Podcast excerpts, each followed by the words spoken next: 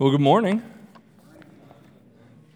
Well, I am thankful to be back with you guys.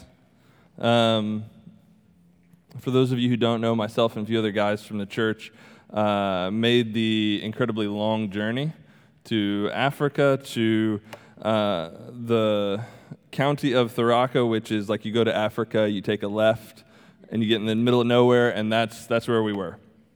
Um, official directions. So if you're going, just just follow that route. You'll be there in no time. No, we were there. We were serving uh, with a group called Hamare. Uh, we were helping to specifically what we were doing is helping to build um, a uh, facility for pastors to sleep in at a training center. So as some of these guys we found out were traveling I think one guy was it 50 miles? Was that?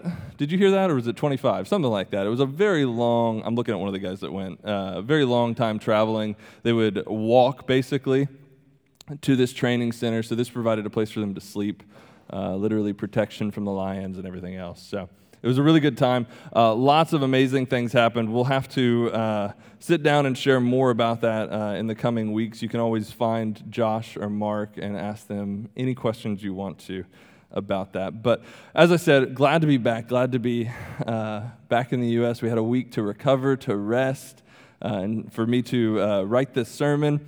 Uh, it was good. Uh, if you're a visitor and you don't know me, my name is John Mark. I'm one of the pastors and elders here at Christ Church.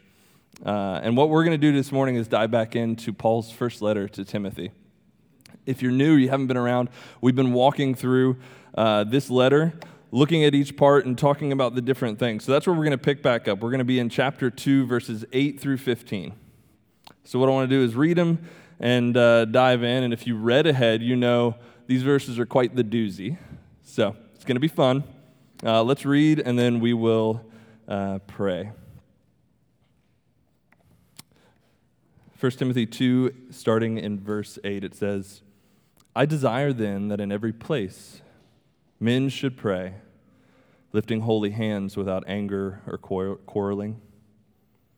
Likewise, also, the women should adorn themselves in respectable apparel, with modesty and self control, not with braided hair and gold or pearls or costly attire, but with what is what is proper for women who profess godliness with good works. Let a woman learn quietly, with all submissiveness. I do not permit a woman to teach or to exercise authority over a man. Rather, she is to remain quiet. For Adam was formed first, then Eve. And Adam was not deceived, but the woman was deceived and became a transgressor. And she will yet she will be saved through childbearing if she continues in faith and love and holiness with self-control. So, let me pray. there we go. We'll just end there. You guys chew on that and have a good lunch. No, uh, let, let's pray. Father, we thank you for your word, uh, for how it is living and speaks to us. Father, it is not by accident that Christ is called the Word. In him we find truth, the way, and the hope the forgiveness of sins. Father, let these words live to us this morning. Let them speak to us. Father, with a gentle heart, we would ask that you would speak to us this morning as a father speaks to their children. Hard words are often easy to hear from those who love us. It's in your son's name we pray. Amen.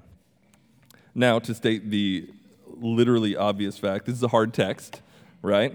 Um, in fact, in, in my preparation for, for this uh, adventure that we're going to have this morning, uh, the commentaries all kind of agree that this is one of the most complicated uh, sections of the New Testament. I won't say the most complicated, that sounds like I'm bragging, but it is, it is up there, one of the most complicated texts to exegete, to, to kind of get to the meat of and chew on what God is saying here. So, this is one of those joys of preaching, right?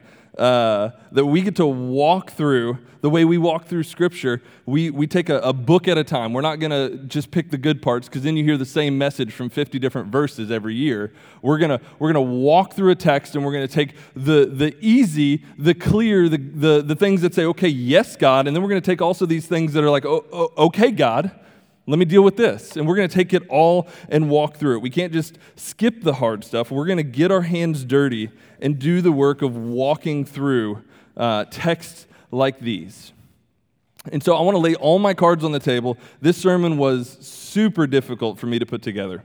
I struggled so much trying to figure out what what is the best way to present this? Because I am, if you guys know the Enneagram, I'm like the ninest nine that ever nined. Um, I am very much a peacekeeper, and so hard words are like, make me real uncomfortable. So, uh, you know, these verses are literally uh, for our modern ears, for our modern culture, it's like poking a hornet's nest, you know, digging in and just getting them all riled up.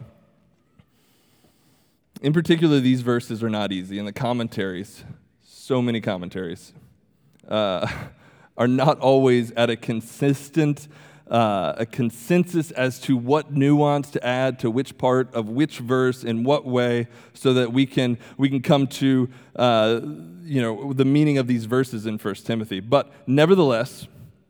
As complicated as this was, as much as it is uncomfortable for me at times to be uh, dealing with these harder topics, these verses are in the Bible right? This is God's word. And they're not there by mistake. It wasn't like, oops, Paul didn't mean to say this. You know, Paul had had a bad day. it, wasn't, it wasn't that kind of thing. These, these verses are in the Bible. So there is something to learn, there is something that we must apply. God's word is not void, God's word is not empty. And so while I am not confident in my own scholarly abilities, I am confident in the word of God. I'm confident that it will be useful in all ways for teaching, for correcting, for instructing, for convicting us, and then pointing us to Christ. And so, that this morning is, is um, to say that, that we may not go deep exegetically. We're not going to dive into every word, and I'm going to pull up the Greek dictionary because I don't know Greek, for one. Um, uh, we're not gonna we're not gonna pull that up and, and spend all this time. This is not going to be some deep exegetical study of every interpretation possible of this text, nor is this going to be some, some highbrow ivory tower dissection of the Greek text. So I'm, I'm sorry to disappoint you. I know you guys were looking forward to that. Um, but instead, what I want to do is spend, spend our time this morning reflecting on this passage of what God has laid on my heart for, for us, for the people of Christ Church this week concerning these vo- verses. So, as we dive in this morning, I want to set the stage once more. I gave you kind of that, that preamble of I'm, I'm uh, inadequate, but I want to kind of remind us of where we're at because putting these verses in context helps when we prepare a sermon, when we think through things, we put it in context of okay, who is, who is the original intended recipient? Who is Paul speaking to in the moment? It doesn't stop there, obviously. We look and say, okay, who, who is it in the moment? What does this say about Christ, about the gospel, about the church, about the people now? So, so there's so much to consider, but we have to set the stage uh, and remember that Paul is writing these words to Timothy, right? This is the man he left in charge of the church in Ephesus to finish putting things in order. Now, in the, in the intervening months or years or weeks or however long it was from when Paul departed and left Timothy in charge, what, what we see in this letter is, as Paul is writing is these false teachers had arisen, arisen in Ephesus, right? And they had began to, to corrupt the church and to lead them astray. And as Carrie reminded us last week, this is uh, what, what Paul began his letter with um, this reminder of the charge that was placed on Timothy and Paul as they served this community. And so if you go back to chapter 1 and 5, you have that reminder that says, The aim of our charge is love issued from a pure heart and a good conscience and sincere faith. So the charge placed on Timothy is to lead this church in love, which is so contrary right? To the, the way in which these false teachers were operating, right? Their aim was not love, their aim was power and position. Their aim, aim was of fame and of glory and of self seeking. And so that's what these, these men are doing in the church. But Paul is reminding Timothy and setting the stage for the whole of this text that the, the charge, Timothy, is love. And that is to how you are to lead. You are to uh, love these people and have a love for Jesus Christ that, that is to be what you operate out of as you lead this church. And then from there, he moves on in verse 2, and it goes from warning. Verse 1 is warning of the dangers of these false prophets, of these false teachers in the church, to um, shifting to correcting the influence that these teachers are having upon the church right? So you have, here's, here's the, the thing they are doing and what they're saying is wrong, and here's how it's impacting the church. And so that's where we're going to pick up in verse 2. It is, our text this morning is Paul writing to Timothy on how men and women ought to behave in the family of God. And right, he's going to carry this from, from chapter 2 all the way through the end of chapter 3. You're gonna, we're going to look at the qualifications of overseers and of deacons in the coming weeks. And so that's what he's doing. And if you don't believe me, look at, look at 315 when he finishes this, this ramble, this, this monologue he's giving on, on how men and women ought to behave in the church. He says, I am writing you these things. In, in verse uh, 15 of chapter 3, he says, I am writing these things to you so that if I am delayed, you may know how one ought to behave in the household of God. And so as we consider these texts, this morning, these verses this morning, that's the context. Paul is writing Timothy to remind him that in love he is to instruct the men and women in the church in Ephesus on how they ought to behave in the household of God. How they ought to behave as members of the church of the body of Christ. And then, you know, as we dive back in, you can say, okay, we have one verse directed towards men, right? Men get chapter 8, and then the rest, or verse 8, and then women seem to get the rest of this, uh, this section we're looking at this morning. Now, I will say, as to why that is, um, there were specifics that Paul was dealing with, right? He was looking at the, the consequences of the, the teachings that these false teachers were having. But also, I would remind you that while, while the section we're looking at today is, is primarily focused on women, there is a lot in the verses surrounding that do, deal directly and solely with men and those men who are called to leadership specifically. So it stands to reason that, that from the text, though not stated specifically, and explicitly that among the followers of these false teachers, as he dives into this text and begins to talk about uh, the way in which women ought to uh, behave in the household of God, it stands to reason that uh, among these followers of these false teachers were many prominent and outspoken women. And you can see in, in chapter 5 and 15 of 5, it even so, uh, says so so much that, that many of these women have been uh, misled into um, sin. And so these false teachers were most likely teaching that the roles of men and women could be reinterpreted from the traditional roles and they could be cast off. So, Paul is going to specifically address the roles of men and women in the body of Christ to correct the error that these false teachers are reporting. So, with that, with that long explanation, I'm going to read the text one more time, and then we're going to talk about it. It says, I desire that in every place men should pray, lifting holy hands without anger or quarreling. Likewise, women should adorn themselves in respectable apparel, with modesty and self control, not with braided hair and gold or pearls or costly attire but with what is proper for women who profess godliness with good works. Let a woman learn quietly with all submissiveness. I do not permit a woman to teach or to exercise authority over man, rather, she is to remain quiet. For Adam was formed first, then Eve. And Adam was not deceived, but the woman was deceived and became a transgressor.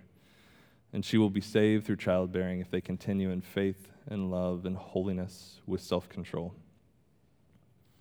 And so you have this explanation, right, that, that Paul is diving into about how women ought to comport themselves in the household of God. And then he does something weird, right? He throws creation into it. That seems odd, right? Did it strike you as It struck me as odd. All of you are looking at me like you're scholars, so congratulations. Y'all were not confused. I was confused. Uh, and so there's something going on here, right? There's something going on. Paul is, is saying, okay, here's how women ought to do this, and there's this creation story. So when I was in Africa uh, last week, two weeks ago, um, we had an opportunity to do some, some evangelism. Uh, and evangelism, when you're uh, unable to speak a language and people who are unfamiliar with the gospel, we told stories, right? And so the stories were just laying the foundation for the pastors who are there so they can come back and say, okay, here's a frame of reference for the God of the Bible. And, and they can begin to share and, and tell them who Christ is. But the, the stories that we were there sharing were simple stories, right? And so the, uh, the other guys were telling the story of creation. So Genesis 1. And so you had uh, uh, sharing with, through, through an interpreter, just the story of creation, how everything, everything that these men and women worshiped and assigned different values was all created by one God, a loving God. And then in, in my turn, uh, I was sharing the story of the fall of man from Genesis chapter 3. I told the story of how, how sin entered the world and how Adam and Eve, failing to fulfill the roles that they were given by God, fell into sin. And how, as a result of that sin, a curse was given because of their disobedience. I, I told them uh, of how, how the ground now would not bring forth on its own, but only by the sweat of the brow and of the face would, would, man, would man work the soil all the days of his life, and how he was created from dust, and dust he would return. And then also, we talked about uh, the, the pain in childbirth for women would increase, and that the women, their curse would be the, the desire of their husband, though uh, he would rule over her. And as I told this story of, of the fall of mankind, to this crowd. This was not a large crowd. We did it a few different places, but primarily because, because the men were, were working or tending the, the sheep or the, the goats specifically. Um, the, the, the audience was primarily women. And as I told this group, the story to a, a small group of mostly women, and from what I could tell, all had children, multiple children, right? Um,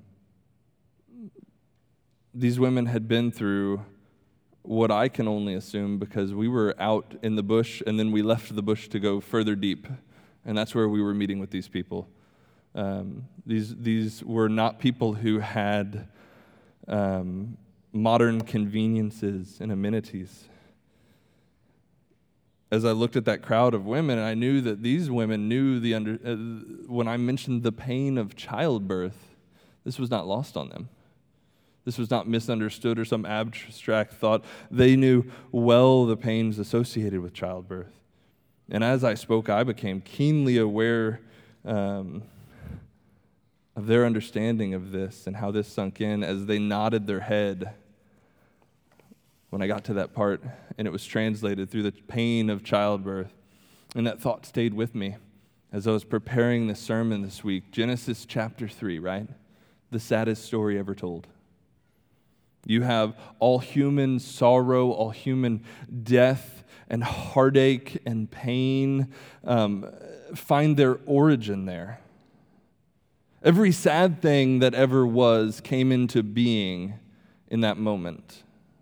In Genesis chapter 3, Mankind fell under a curse of sin and death, and with that, you can see humanity's relationship with God is twisted and corrupted because there is brokenness there, uh, there is separation from sin, and men and women as well, their relationship was fractured right? In this creation story you have you have god creating man and woman and perfection and then sin enters, right? And you have, instead of men leading in service, you have him going, it's the woman's fault.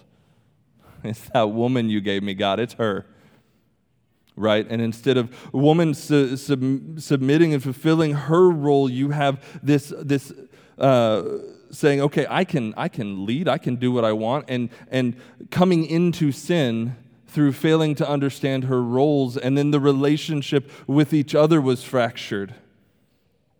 You see, man failed to lead his wife in a way and instead blamed her for the sin, and woman failed to submit to the husband's leading and was instead misled, right, and deceived by the serpent. So that's the story that you see unfold in chapter 3. There is sorrow, there is heartache. But even in that moment, right, there's hope. Genesis 3:15, you have you have uh, in the moment of despair and heartache and brokenness and the curses being given out, God says to the serpent in Genesis 3:15 that I will put enmity, hatred between you and the woman, between your offspring and hers. He shall crush your head, though you will strike at his heel. So even in the curse, right? God gives us this great hope for his undoing of it. God made us enemies of the serpent forever, but not enemies of each other, not man against woman. For even her daughters, the pain of childbirth would be great, but there is still joy in those moments when your children are born. There is still hope found. And then there is the great joy of salvation that would be found through the one born of woman right? Galatians 4 4, the one born of woman, born under the law, to redeem those under the law. So even, or so God even then gave us hope for our rescuer to come.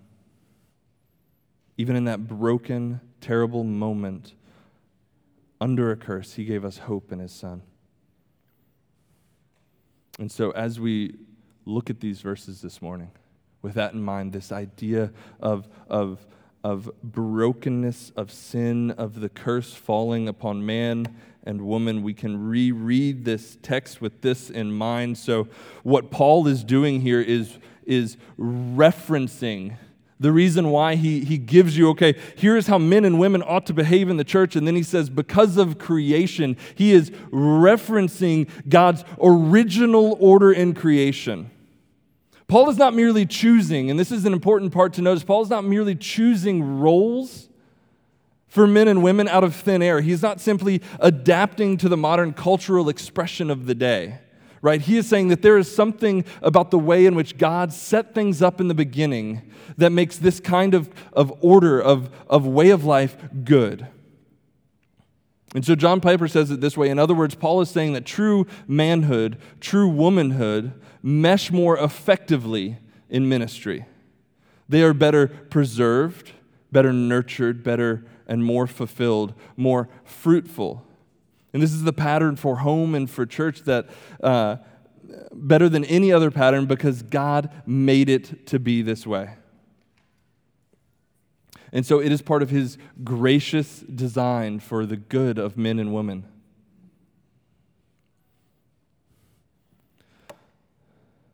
So, what Paul is doing here is saying that before sin entered the world, God ordained that man and made Adam, rather, God ordained and made man, made Adam to be a loving, caring, and strong leader for his wife Eve. And before sin entered the world, God ordained and designed Eve to be a partner who supports, honors, uh, and follows Adam's leadership and helps him carry it through, both in the image of God. Right? This is not merely Paul talking. This is both in the image of God, both equal in their godlike personhood.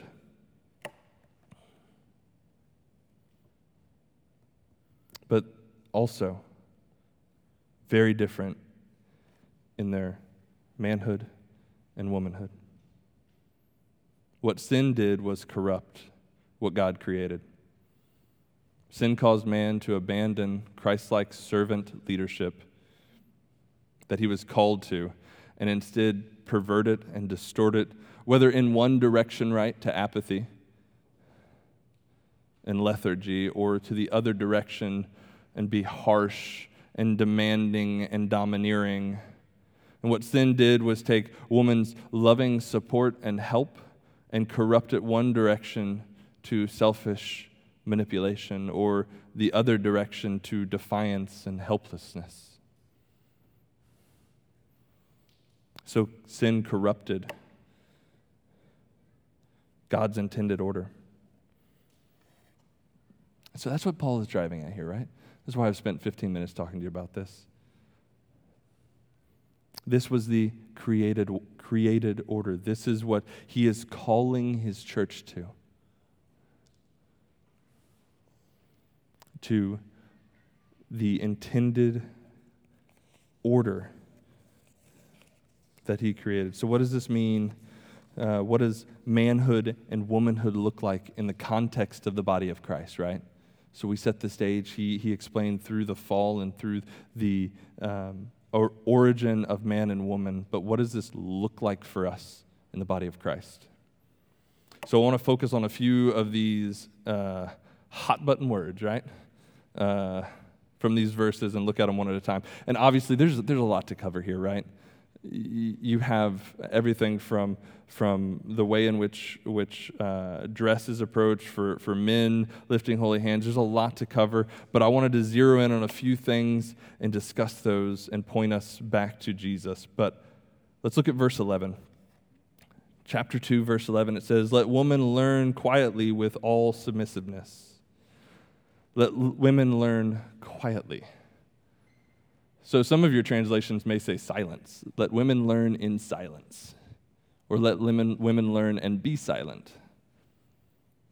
So, what is this silence? And you can look and notice that the word quiet or silence is actually used in a few other verses nearby, right? What, what um, Carrie read last week in, in chapter 2, verse 2, that um, we are praying and offering supplication, intercession, and thanksgiving for all people that we may lead peaceful and quiet lives. So you see it there. And then again in verse 12, you see it, especially at the end of verse 12, the same words used again, but this time what we can see to understand this word of quietness, of silence. You can see what Paul had in mind in the end of verse 12 when he contrasts it with authority. He says in verse 12 that I do not permit a woman to teach or to have authority over men, but to remain quiet. So, in other words, what he's saying is this, this quietness is the opposite of exercising authority over men.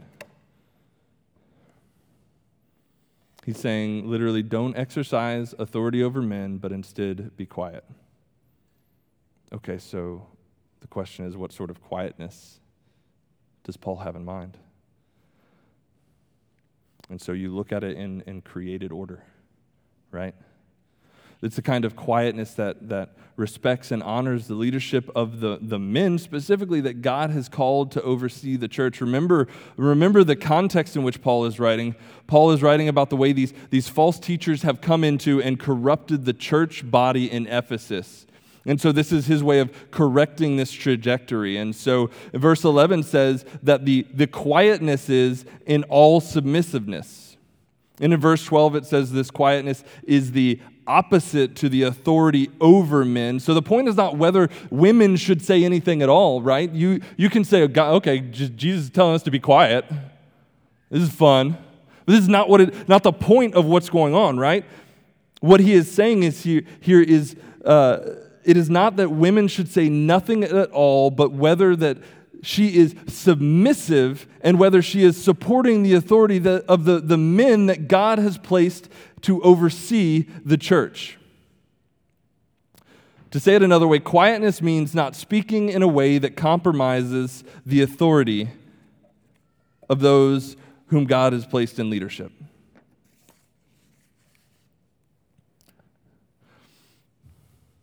So, quietness. Next one we can look at, right? I do not permit women to teach. What does Paul mean when he prohibits women from teaching? So, what, it, what we can assume based on the context, right, and based on Scripture itself, where we can allow those, those easier passages to interpret these more difficult ones, um, Paul is not saying that every kind of teaching is forbidden. Paul's not saying that there's blanket, don't let them teach. In fact, this is contrary, right? And I, I, I, did, I didn't write this down, but I think it was um, Jewish tradition at the time said that when, when people came to temple, men could listen, women could hear. And so that was the regulation placed on women by the, the Jewish tradition, which was women were not able to listen and to learn and to understand, merely to hear the Word of God. And so there's a contrast being, being uh, presented here. And so it's not that every kind of teaching is forbidden to women. In fact, you can see even, even later in this, when, when Paul is talking about the widows, that there is to be a training from older widows to younger. You see that there. You see that in Titus chapter 2. There is uh, training of, of older women for younger women. There is the teaching of children, right? You have, you have uh, uh, Timothy's own mother and, and grandmother teaching children there. And so, beyond that, you can even see in, in Acts uh, that there is some other instruction that happens uh, with Priscilla and Aquila working together, right? And the, the teaching and the training of Apollos that happens in the book of Acts. And so, what you have is countless examples of women teaching, and even in, in the presence of Paul, right? With the full knowledge of Paul, in these certain situations, uh, they are, are teaching. And so you have countless examples in certain situations in the New Testament. So, what does this mean? And what is Paul meaning when he's saying, I do not permit women to teach? And so, I think, again, the next and safest thing to do is to let the next phrase kind of guide us in where he is going with this.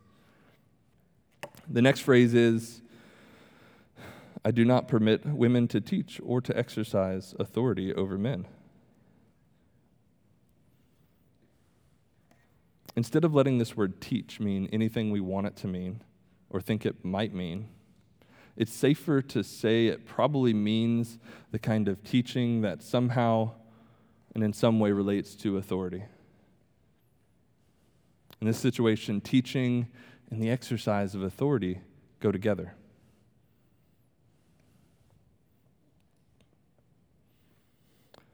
So at least we can say that Paul forbids the teaching women from teaching when it is part of the exercise of authority over men. Now there are there are countless discussions, right? And this is where you can kind of get bogged down and maybe a great discussion for, for small groups or for, for later on um, where we can um, sit down and say, okay, well, well, let's flush flush this out more, right? What is what, what would be the the um, ways in which we can apply this principle? But I think it's important to note that the teaching is in direct relationship to the exercise of authority over men. And so that final word I want to consider is authority. Right, so you have, okay, there's, there's a, a principle of quietness, a principle of, of the um, way in which women are, are teaching, but now we have this exercise of authority over men. So, what authority is Paul speaking of here? So, for context, as you read the rest of 1 Timothy, you see that the roles of the elders of the church are to govern and to have authority over the church and to teach right? So 1 timothy 5.17 says that let the elders who rule or, or govern with authority be considered worthy of double honor especially those who labor in preaching and teaching. So elders are to rule or govern with authority and to teach and to preach the word of god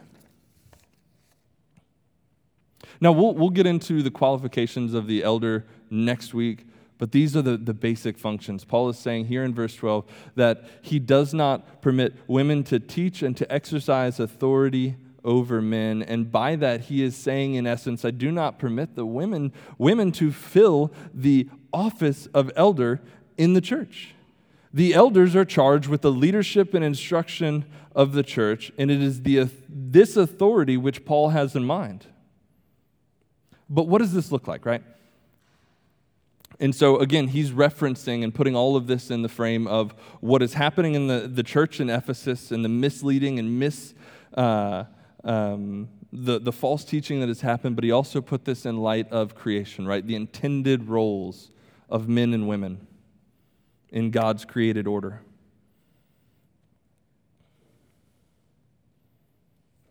So, this is what the authority that Paul has in mind and what it looks like is Christ like servant leadership.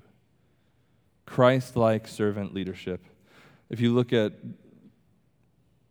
Christ's words in Luke 22, it says, He's saying to his disciples, The greatest among you becomes as the youngest, the leader as one who serves. So the leadership of an elder is servant leadership right? Created order. The way God intended. Elders are to lead by serving and persuading, not by coercion or by force, not by dominion. And this is why, why teaching is instrumental in the leadership of the church. It reflects the God given roles and nature um, that we were formed in created order. And so he is saying this, this authority pertains to the eldership. And so, for clarification, let's define some of these terms, right? Um, authority refers to the divine calling or of, of spiritual gifted men to take primary responsibility as elders for Christ like servant leadership and for teaching in the church. And this idea of submissiveness, right? It almost sounds like a bad word. Submission instead refers to the divine calling of the rest of the church, right? To honor and to affirm the leadership of the elders, and to then be not only affirming the leadership, but also be equipped by it for the hundreds and hundreds of various possibilities in which we can minister as men and women in Christ Jesus. Right? This is not saying, okay, there are a select few that get to lead and to, to have authority, and the rest of you can sit down and be quiet. The rest of you do nothing. Right? That's not what's being said here. You know, instead, submission, this idea of, of learning, of being in submission, is this uh, divine calling for both men and women uh, to honor and to affirm the leadership of the elders and to be equipped by it. And then being equipped by it, going out and fulfilling the gospel work in service of Christ. And so, what you see Paul doing is this, this idea of biblical manhood and womanhood in the body of Christ is each fulfilling the roles that God designed them for. Whether that is in Christ like servant leadership, for elders specifically, or humble submission to be equipped by the teaching of his word for the gospel ministry in the service of Christ's kingdom. And so let's put that in frame of reference from that, that Piper quote again. True manhood and womanhood mesh more effectively in ministry.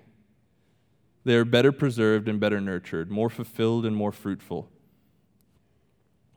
Because God made it to be this way.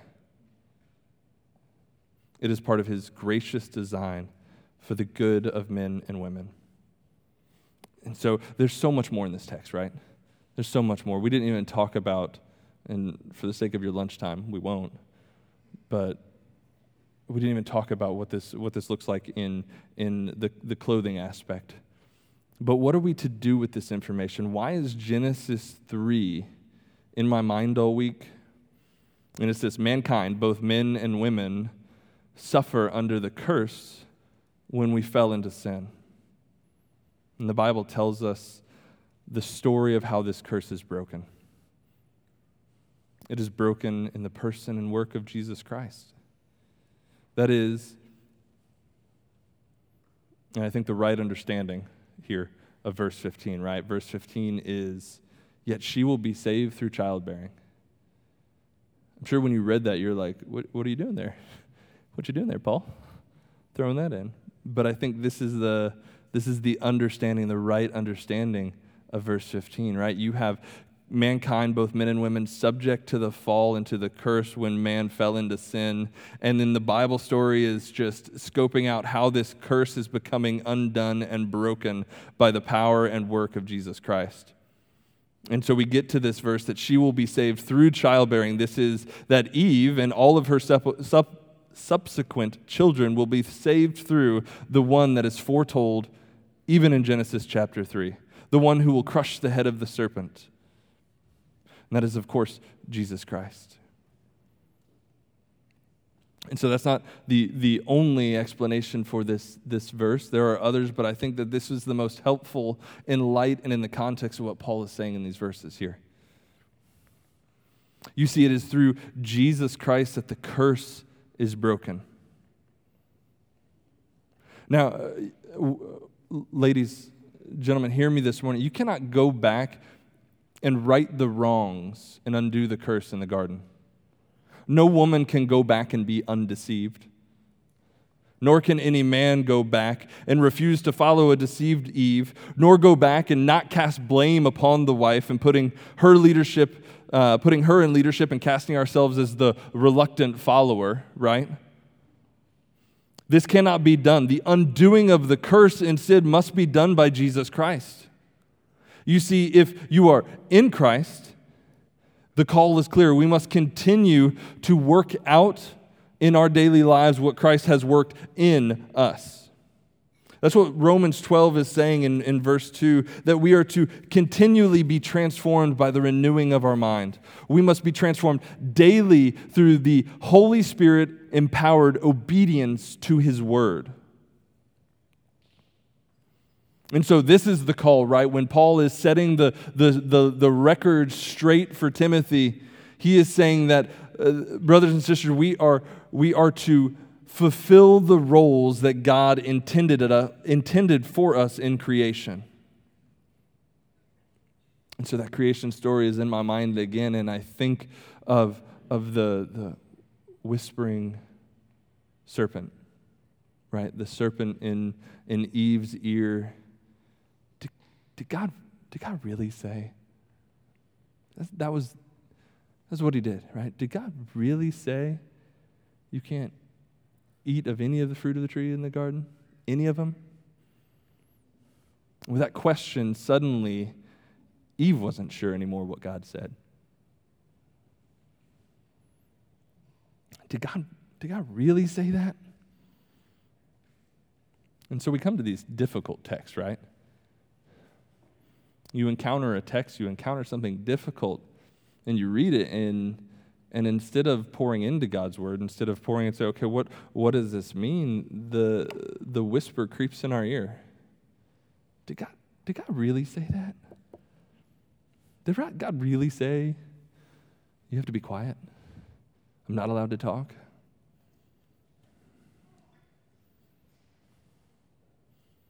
Did God really say you can't do anything? And so that whisper is in our ear. And, and sisters and, and brothers, we must learn to distinguish the heavenly voice from the serpent's whisper in our ear. You see, there is no Christ centered truth, no gospel centered, Christ exalting truth found on the lips of those who have decided not to listen to God. There are those that are still being led astray into destruction and into distrusting God's intentions for his words. There are those who are still being led away to distrust God's intention in his word. Just as there are still men who are following those who are led astray. Brothers and sisters, texts like these are difficult. There's so much more to say, right? But we can rest and close in this that our hope is found in the presence of God and in Jesus Christ our Lord. it is in obedience to Him and to His word. In obedience to the God who equips us for service. Our hope is trusting in his purposes. The more we trust in his purposes for our lives, and more we trust in and uh, lean into the roles to which we are called, the more we are to see that God is undoing our first failures in the garden. And as God is undoing our first failures in the garden, He is building with us and building us into a new garden as Ephesians 2:22 says into a new dwelling place of God in spirit. It says in him you are also being built up together into a dwelling place for God. So that's my encouragement to you is to to look at and approach texts like these as words of truth difficult words, but words of truth. Let's pray.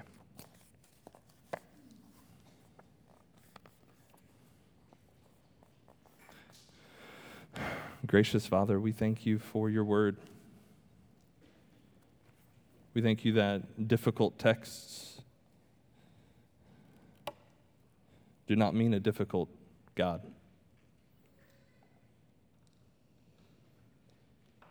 Father, I thank you that you have called us to a closer walk with you out of darkness and into your marvelous light. Father, as we leave here this morning, as we go our separate ways, um, let us be willing to um, chew on, to meditate upon your word, and be stirred and changed by it. It's in the name of your Son we pray. Amen.